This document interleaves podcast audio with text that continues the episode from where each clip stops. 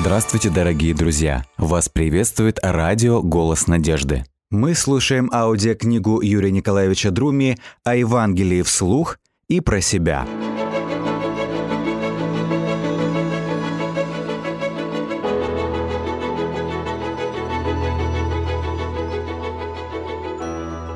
Возраст Христа и Церкви – Накануне рождественских праздников получил письмо от старых друзей, с которыми познакомился еще в 1994 году. Шотландцы по происхождению и протестанты по вере, они пишут. За исключением еще одной пары, мы с мужем самые молодые члены местной общины. Мне 62 года, мужу 65. У нас в церкви ничего не делается для молодежи, потому что у нас нет молодежи – мы церковь пожилых людей. Мы отчаянно нуждаемся в молодой крови, но ее нет. В нашей общине есть группа верующих, которые изо всех сил стараются, чтобы все в церкви оставалось так, как это было в 50-е годы прошлого века. Ни один молодой человек не желает приходить на такие богослужения. Жизнь от этого становится очень трудной. Эта группа вынудила уехать уже двух пасторов – и все потому, что в нее входят люди с властным характером. Они делают все для того, чтобы удержать церковь в плену у прошлого. Чтение этого письма навело меня на размышления, которыми я и делюсь. Будущее под вопросом. Одно из воспоминаний моего детства относится к середине концу 70-х годов прошлого столетия. В квартире у нас был черно-белый телевизор «Крым». Работали только два канала – первый и второй. Разницы между ними я не видел, но хорошо помню, что в 21.00 и по первому, и по второму каналу шла программа «Время». Одной из задач тогдашней тележурналистки было продемонстрировать стране и миру непоколебимую стабильность в общественно-политической жизни Советского Союза. Почему-то для выполнения данной задачи, особенно при освещении работы пленумов ЦК КПСС, показывались кадры, на которых практически не было молодых лиц – одни старики. Услышать в то время что-то свежее и интересное было невозможно. Все, что я запомнил, эти лица не настоящие, лишенные земных человеческих эмоций, словно сделанные из воска. Такими их сделала политическая религия марксизма-ленинизма, которую они исповедали сами и навязывали другим. Разницы между новостями понедельника и новостями вторника я тоже не видел. Одно и то же об одном и том же – это потом я понял, что это была мертвая информация о мертвой жизни, которой управляли не вполне живые люди. А тогда в детстве я не мог долго смотреть на это и уходил в другую комнату. Шло время. Страна неминуемо скатывалась в пропасть. Но от имени восковых лиц говорилось о том, что страна у порога рая. Когда на арену вышел молодой руководитель-реформатор, он сказал, что страна находится в застое, и если ничего не предпринимать, быть беде. Несмотря на все реформационные потуги, беды избежать не удалось. Она пришла и обернулась большим горем для целого поколения тех, кто верил официальной идеологии. Таких людей были миллионы. Страна провалилась в хаос и распалась на осколки. Почему это произошло и при чем тут церковь и письмо из Шотландии? Причин много. Одна из них – геронтократия – от греческого «геронтос» – старец, «кратос» – власть, власть старцев. Отличительный признак любой геронтократии – потеря чувства реальности, жизнь в мире мертвых идей и схем. Геронтократия – это жизнь нескольких поколений под одними и теми же портретами – звезды и ордена на груди генсеков и анекдоты в массах, которые живут в параллельной реальности. Геронтократия – это вето на живую мысль, табу на вопросы и дискуссии. Геронтократия – это власть отжившего мышления. Это взгляд на власть как награду за верность догме, а не как на инструмент для позитивных изменений. Как правило, геронтократия не понимает того, что лучше направлять изменения и управлять ими, нежели дожидаться, пока эти изменения вырвутся на волю и станут неуправляемыми. Не обязательно ехать в Шотландию, чтобы убедиться, церковь стареет быстрее общества. Согласно последней всероссийской переписи населения 2010 года, средний возраст россиянина составляет 39 лет. Каков средний возраст верующего человека в Российской Федерации? В 2010 году были опубликованы результаты широкомасштабного исследования молодежи страны от 15 до 29 лет, проведенного Детским фондом ООН ЮНИСЕФ совместно с Росстатом. Были изучены демографические характеристики молодежи, состояние здоровья, ее образование, экономическая активность, досуг, уровень жизни и правонарушения.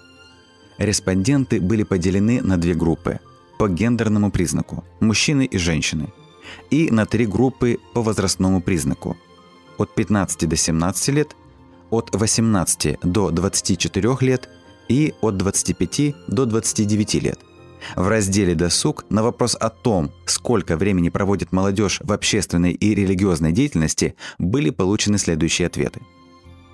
Работающие лица мужчины в возрасте от 15 до 29 лет на общественную и религиозную деятельность в будний день тратят в среднем 0 часов 0 минут. Работающие лица женщины на общественную и религиозную деятельность в будний день тратят в среднем 9 минут – только в категории от 15 до 17 лет.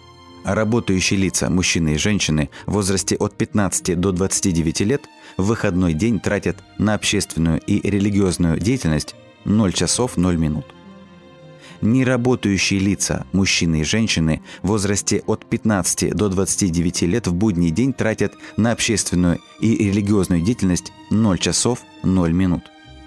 Куда же уходит основная доля свободного времени для указанных категорий молодежи? Спросит читатель. Ответ. На средства массовой информации, на просмотр телепередач и видеофильмов. Немало времени уходит на компьютерную деятельность, на телефонные разговоры и другие виды общения. Таким образом, справедлив вывод о том, что больше всего немолящихся встречается среди мужчин и молодежи – Соответственно, возраст большинства прихожан либо приближается к пенсионному, либо уже перевалил за него. Эта тема еще найдет своего вдумчивого и непредвзятого исследователя. Но важно уже сегодня всерьез отнестись к этой тревожной действительности как к ударам колокола, чья стальная толщ подает сигнал тревоги о неотвратимо приближающейся беде. Имя беде – неравный брак – Дело в том, что церковь есть богочеловеческий союз, богочеловеческий брак. Что-то делает этот союз неравным. Что?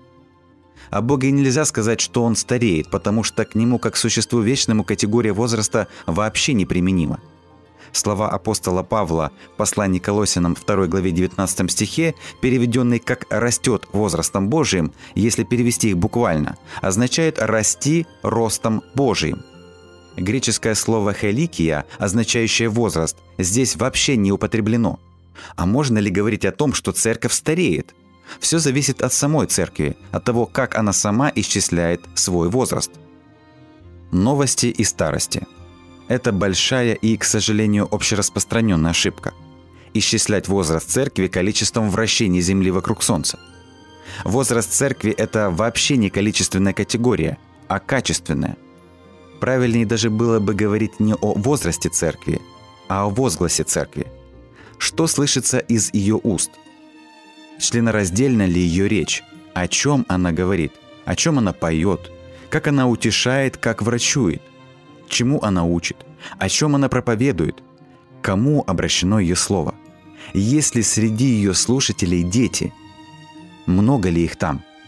Как она ведет диалог с теми, кто вблизи от нее, и с теми, кто вдали от нее?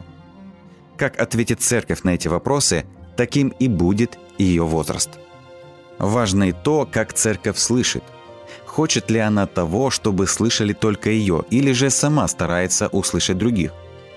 Церковь говорит, а потом ловит эхо собственных слов. Или сначала слушает, чтобы потом что-то сказать. Церковь выслушивает всех или только тех, кого хочет слышать. Потеря слуха есть один из признаков наступления старости.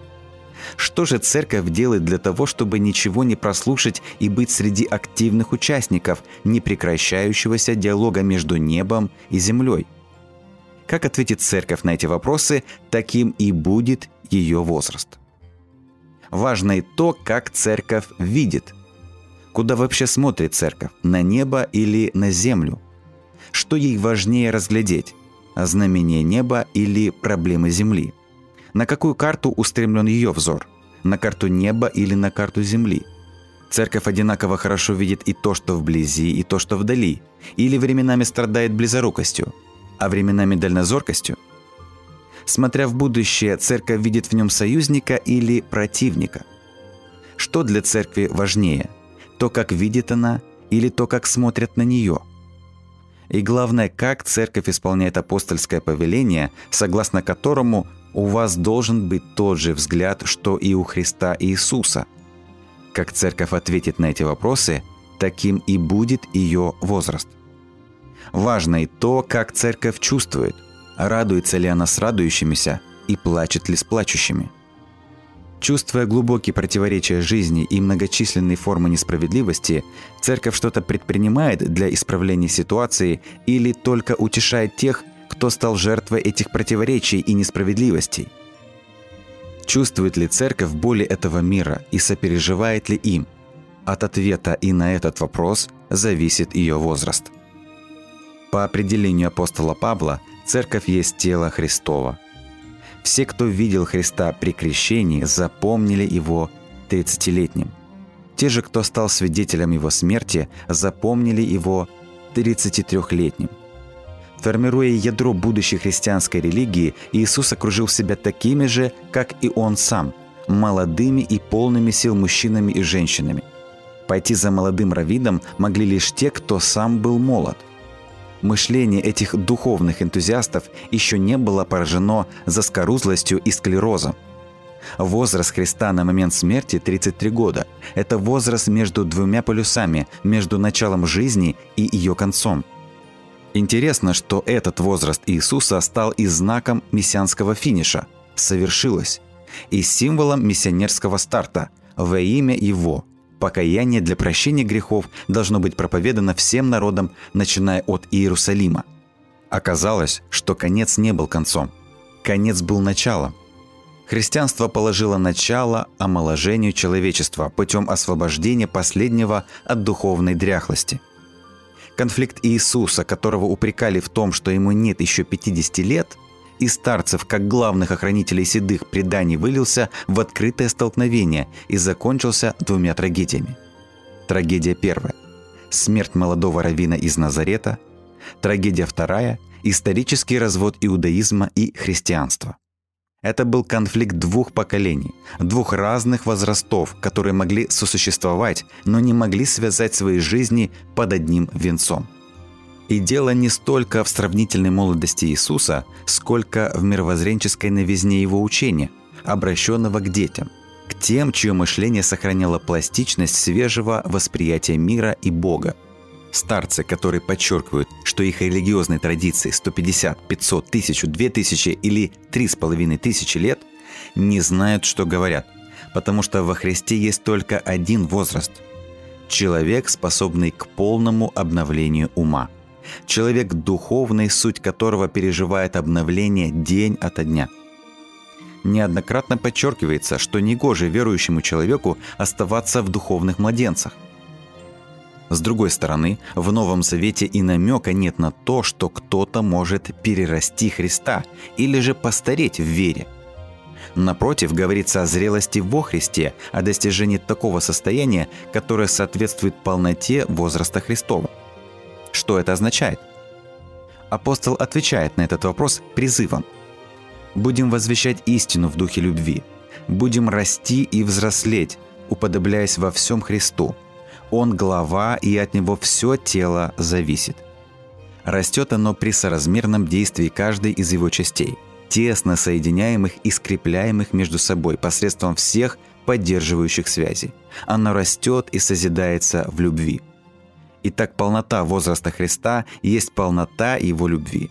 Любовь не подвержена старости, как ей и не подвержен Бог, который есть любовь. Есть какая-то особенная красота в том, что евангелист Лука сообщает своим читателям о возрасте Христа. Помимо ожидаемой в любом биографическом описании ссылки на возраст героя, евангелист, по-видимому, хочет сказать нечто большее, нежели просто упомянуть о том, сколько лет было Иисусу в тот или иной период его жизни. Фактически он пишет только о трех возрастах Христа. младенец в возрасте одного дня и восьми дней, 12-летний отрок и 30-летний мужчина. Каждому из этих возрастов могла бы позавидовать любая община, любой приход. Тот факт, что ветхий днями пришел к людям не бородатым старцам, а игривым младенцам, всегда будет вызывать изумление и восторг. Не забудем, что крест Мессии несло на себе плечо 30-летнего мужчины. Крест евангельской миссии понесли на себе такие же молодые и крепкие плечи его первых последователей. Пожалуй, самыми крепкими оказались спина и плечи юноши по имени Савл. Впоследствии Савл, рассказывая о своем миссионерском подвижничестве, говорил – Пять раз получил я по сорок ударов без одного, трижды палками бит, однажды камнями. Будь он при своем обращении старцем, а не юношей, история христианской церкви была бы иной, чем мы ее знаем. Иным был бы и канон Нового Завета, и его богословие, иной была бы и миссия ранней церкви. Верно подмечено, старость не радость, но и старость может быть благословенной. Увядание человеческой жизни может быть красивым и духовным, о чем тоже говорится в Евангелии. Оказывается, свое первое благословение новость приняла из рук старости.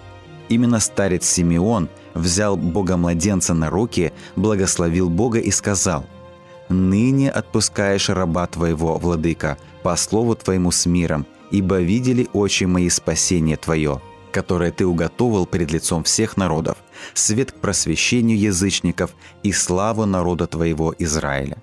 Мало того, там же находилась и старица по имени Анна, 84-летняя женщина, вдова которая, подойдя к младенцу Иисусу, славила Господа и говорила о нем всем, ожидавшим избавления в Иерусалиме. Таким образом, старость и новость встретились, но не в конфликте, а в духовном празднике и прославлении Бога – Очевидно, что старость может чувствовать и проявлять духовное родство с новостью, если обращено к этой новости и видит в ней вестницу с неба. Взгляните на младенца, как он пристально всматривается в окружающий его необъятный мир, как он каждый день расширяет границы своих познаний от колыбели по комнате, от комнаты по квартире, от квартиры во двор. Последнее открытое звено в этой цепочке – космос – но даже самой долгой жизни в самой образованной стране и с получением всех возможных и невозможных научных степеней не хватит на то, чтобы хотя бы беглым взглядом окинуть Вселенную. Жизнь – это большая, очень большая, непостижимо большая новость. Темные и светлые стороны в ней перемежаются как день и ночь. Неинтересная жизнь может быть только для тех, кто перестал ощущать себя ее частью – кто мертв умом и сердцем. Евангелие тоже новость. И тоже большая и необъятная, как Вселенная. Но всегда хорошая, хотя не сразу распознается как таковая. Причина, по которой люди теряют интерес к Евангелию, заключается в том, что они перестают видеть в нем новость. Точнее, не они видят, а им показывают такое Евангелие. И Евангелие, из которого изгнали новость, превращается в догматическую старость которой больше подойдет музейная полка, нежели живое сердце. Не столь актуален вопрос о том, сколько лет священнослужителю. Гораздо важнее то, какого возраста его мышление и речь. Русская пословица гласит «И стар, да петух, и молод, да протух». Свежесть мысли – это признак духа заскорузлость мышления. Свежесть мысли – это признак духа. Заскорузлость мышления – пропуск в архив. Может ли обветшалое слово генерировать свежую веру? Едва ли. Седые речи собирают седые аудитории. Ребенку всегда интереснее будет живой мир, чем мертвый клир. Христианская весть всегда должна звучать как новость, а не как старость. Постарение Евангелия есть начало его конца, отрицание его богочеловеческой сущности. Бог, у которого для человека нет новостей, мертв. Священнослужитель, который в Боге видит не вечность, а ветхость, тоже мертв. Какой будет его паства, можно догадаться. Что это за ухажер, который несет любимой девушке искусственные цветы? Ее девичья гордость оттолкнет его вместе с таким букетом и правильно сделает. Такого же отвержения заслуживает и тот ухажер, что несет возлюбленные вялые цветы. Если бы произошло такое чудо, чтобы ни с одной кафедры не произносилось ни одного отцветшего слова. В таком случае никому не пришлось бы писать таких писем. За исключением еще одной пары, мы с мужем самые молодые члены местной общины. Мне 62 года, мужу 65. Слово «кафедра» я использую здесь в обобщенном смысле, имея в виду и мозг церкви, и ее язык. Новость Евангелия должна быть услышана и передана как новость, а не как эпитафия. Если бы свежесть слова была подкреплена свежестью поступка, христиане максимально приблизились бы к искомому, к церкви как молодому телу Христа. В таком теле и в таком деле будущей церкви. В своих заметках, сделанных еще в 1878 году, русский духовный писатель Лесков проводит одно интересное наблюдение. «Мы все, — говорил он, — хотим необыкновенно серьезного, такого, чтобы мороз по кожи пошел. Но я думал, что мы на этот счет больше притворствуем и в существе едва ли сами знаем, чего хотим. А между тем, остроумный Стерн, кажется, основательно уверял, что религия – дело очень веселое и приятное, и что те, которые, желая ее возвеличить, толкуют о ней, намощившие чело и принасупив брови, оказывают ей самую плохую услугу. Нынешние люди чрезвычайно не любят скучного. Конечно, как бы свежо по-новому и благопристойно весело не звучала новость, выбор все равно остается за человеком, который ее слышит. Иисус неоднократно призывал своих слушателей «Смотрите за тем, как вы слушаете». Невозможно определить возраст людей, которым был обращен этот призыв. Скорее всего, там были разные люди. И все-таки есть правда в том, что интерес к вере и церкви становится более устойчивым лишь с возрастом. В юности люди ищут чего-то другого. В глубокой древности Клейсиаст говорил – «Веселись, юноша, в юности твоей, и да вкушает сердце твое радости в дни юности твоей, и ходи по путям сердца твоего и по видению очей твоих. Только знай, что за все это Бог приведет тебя на суд». Легкомыслие юности – не попутчик богоискательства. Видимо, неспроста в своей притче учитель в качестве персонификации бунта против Бога избрал младшего сына в доме отца. Этот молодой человек сам решил, что старость отец и старший брат ему не интересно, что со своими свободолюбивыми импульсами ему не место в статичной повседневности отцовского дома. Но что интересно, когда волю насытившись прелестями «свободной жизни» в кавычках, младший сын решил вернуться в дом отчи, оказалось, что его старший брат отреагировал на эту новость постарчески, ворчанием и недовольством, в то время как отец, напротив, совсем по-юношески – радостью и весельем. Это подтверждает главный вывод, что духовный возраст – это совсем не то же самое, что возраст биологический, что настоящая вера всегда юна. Думаем вместе. Насильно мил не будешь. Верно подмечено о любви человека к человеку. И вдвойне верно о любви человека к Богу. Первое и главное, что отвергает молодежь, это принуждение – Следует считаться с тем, что любая форма ограничений, даже самых благонамеренных и здравых, граничит с принуждением. Вот здесь-то и начинаются нелады молодежи и церкви. Что бы кто ни говорил, а в христианской религии есть не только свои «да», но и свои «нет». Многочисленные «нет» покушается, как правило, на то, с чем молодежь не очень-то спешит расставаться. Музыка земных человеческих страстей – вольный ритм жизни и вольный стиль одежды, вольности в отношениях полов, фильмы и игры, потакающие природным слабостям и другое. Психологи и стратеги рекламного бизнеса хорошо понимают, на какие клавиши им следует нажимать для извлечения максимальной выгоды из молодого тела, как самой многообещающей кормушки. Сюда, в артерию юности, целится табачный и алкогольный бизнес, порнопродукция, индустрия увеселений и развлечений – в эту же артерию нацелена игла наркодельцов. Выйти из молодого возраста, ни разу не вкусив всех или некоторых из перечисленных благ, практически невозможно. Кроме того, что такое духовная жизнь и как жить духовной жизнью, молодежь понимает по-своему. Как правило, молодые люди не мыслят духовную жизнь как чтение чего-то, хождение куда-то и неделание того, чего им сказали не делать взрослые – Духовное для них лежит не в плоскости убеждений, а в плоскости переживаний. Духовность переживается ими не как уяснение истины и своей ответственности перед ней, а как познание себя в отношениях с кем-то еще. Самым сильным генератором этих отношений является любовь. переживаемое спонтанно и даже стихийно. Духовное в молодежной среде лишь отчасти связано с институтом церкви. Обычно это происходит там, где церкви отводится какая-то значимая роль в режиссерском замысле, лежащем в основе интересного для молодежи фильма. Еще меньше духовное ассоциируется с чтением религиозной литературы – Молитва переживается не как обращение к Богу, сущему на небесах, а как диалог с кем-то неведомым, как мольба к таинственному и могущественному нечто, находящемуся здесь же, в юной душе, тоскующей по земному счастью. Если же говорить о богослужении, то молодежи оно непонятно, если она в нем не участвует.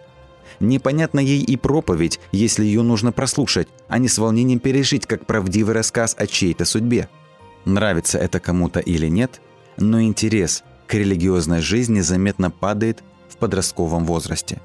Это связано с тем, что начиная с этого времени подростки выходят из-под родительского зонтика, мировоззренческого комфорта и отправляются на поиски собственных духовных ценностей. Начинается их личный путь к Богу или же от Него – это важно предвидеть и быть готовыми к тому, чтобы всеми силами сохранять все имеющиеся каналы коммуникации для содержательного и честного общения с молодыми людьми.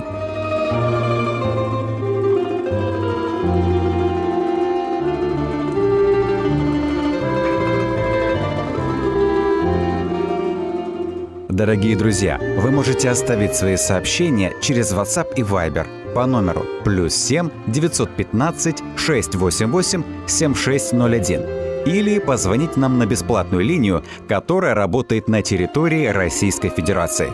Номер 8 800 100 ровно 1844. 8 800 100 ровно 1844.